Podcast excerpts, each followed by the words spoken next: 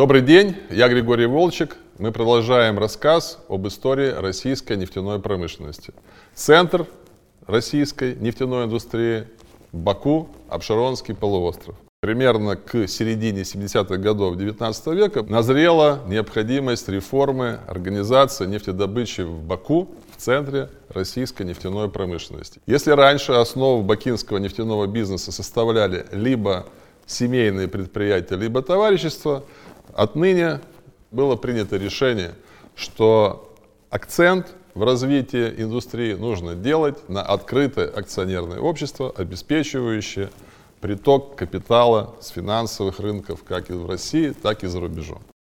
В соответствии с этой новой стратегической линией э, было создано определенное количество акционерных обществ, среди которых очевидно выделялось одно. В январе 1874 года было создано Бакинское нефтяное общество, контрольный пакет акций, в котором принадлежал крупнейшим российским предпринимателям Василию Кокареву и Петру Губонину.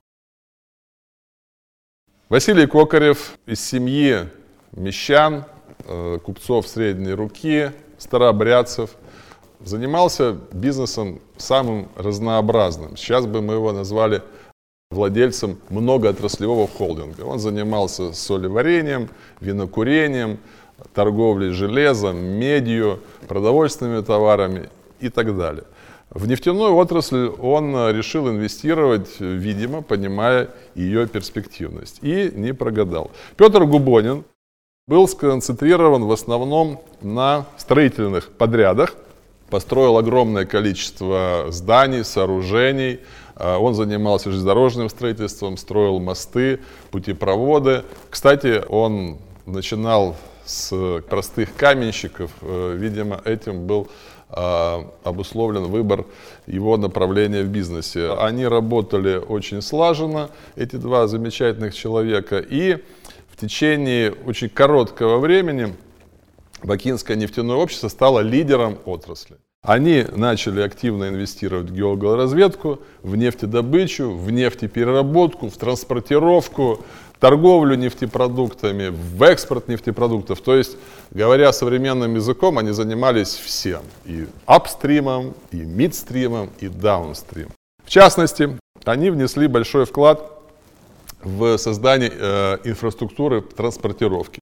В 1875 году на верфи в Царицыне, ныне Волгоград, а, был заказан э, фактически новый тип э, судна э, новаторского для российской индустрии, для российского речного флота. Это паровая шхуна «Василий», специализированная для перевозки нефтепродуктов, в первую очередь керосина. Кроме того, был приобретен определенный парк судов, у пароходчиков несколько барж, э, лодок и так далее. И спустя несколько лет э, они построили, точнее по их заказу был построен уже самый настоящий танкер в самом современном смысле слова, нефтеналивное судно, которое способно было э, перевозить одновременно 5000 тонн керосина. Этот танкер был назван именем Сураханы. Это судно строилось на одной из крупнейших финских верфей того времени, Кричтон Ярд, в городе Турку или Абу. Погрузка нефти, нефтепродуктов производилась на пристани Зых, недалеко от Баку, причем от э, Сураханского нефтеперерабатывающего завода до пристани была проложена труба. Это, по сути, был первый российский э, нефтепродуктопровод. Его построили в 1879 году. К концу 70-х годов 19 века Бакинское нефтяное общество стало абсолютным лидером э, российской нефтепромышленности, обеспечивая до трети всей добычи в империи и такого же уровень нефтесбыта. Сбытовой сектор Бакинского нефтяного общества включал в себя Бакинскую центральную контору, 11 агентств и 4 комиссионерства в Рыбинске, Пензе, Вологде и Вятке. Агентства вместе со зданиями и складскими помещениями располагались в Москве, Саратове, Самаре, Царицыне, Казани, Симбирске, Перми, Нижнем Новгороде, Ярославле и Астрахани. Самые большие логистические мощности у Бакинского нефтяного общества были в Москве. Например, э, им принадлежало 6 складов общей вместимостью 3500 бочек. У Бакинского нефтяного общества есть э, очень серьезные заслуги и с точки зрения развития технологий.